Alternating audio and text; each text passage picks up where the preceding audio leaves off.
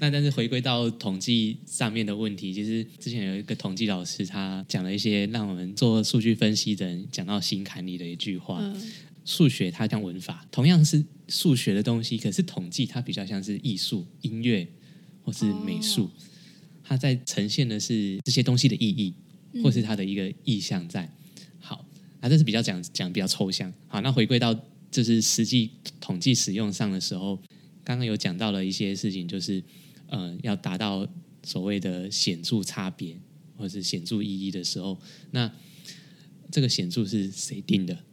人定的，人定的。那只是这是有点某方某些方面是约定成熟啦。嗯，对，有些科学家近年来都会开始跳出来说，要打破大家这个迷思，p 是不是一定要每次到小于零点零五，或者这个 p 嗯小于零点呃大于零点零五有没有意义？对。对，那它就是只是一个几率的发生的一嗯。个推算嘛。那那其实这个 p 值它背后一个故事，好，我就简单稍微讲一下好了，那就是其实是当初有一个呃统计学家叫做费雪，Fisher 费雪，那他就是跟人家打赌。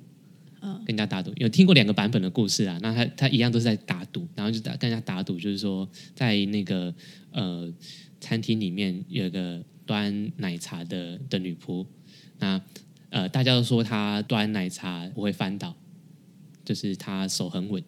那但是有人就不信，所以呢，就是去算了一下，记记录了一下这位女仆她在端奶茶的时候呢，二十次当中有几次翻倒。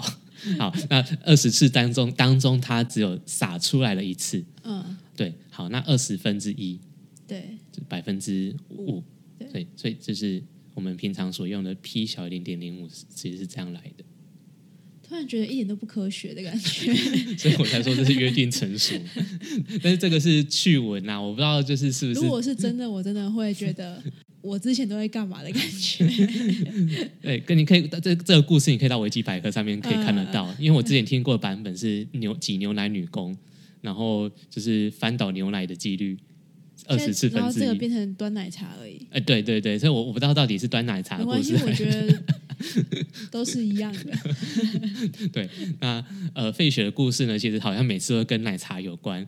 好，另外一则跟奶制品有关系。对，对，所以呃，因为最近又看到一一这是一个费雪在跟人家吵架，然后又是跟奶茶有关的一个故事。感谢大家收听这集的小鱼这周聊什么，希望大家还喜欢这节内容，也别忘了按下订阅，也可以到 Apple Podcast 留下你的评论，让我们知道你对我们的节目有什么样的想法。我们就下期再见喽，拜拜。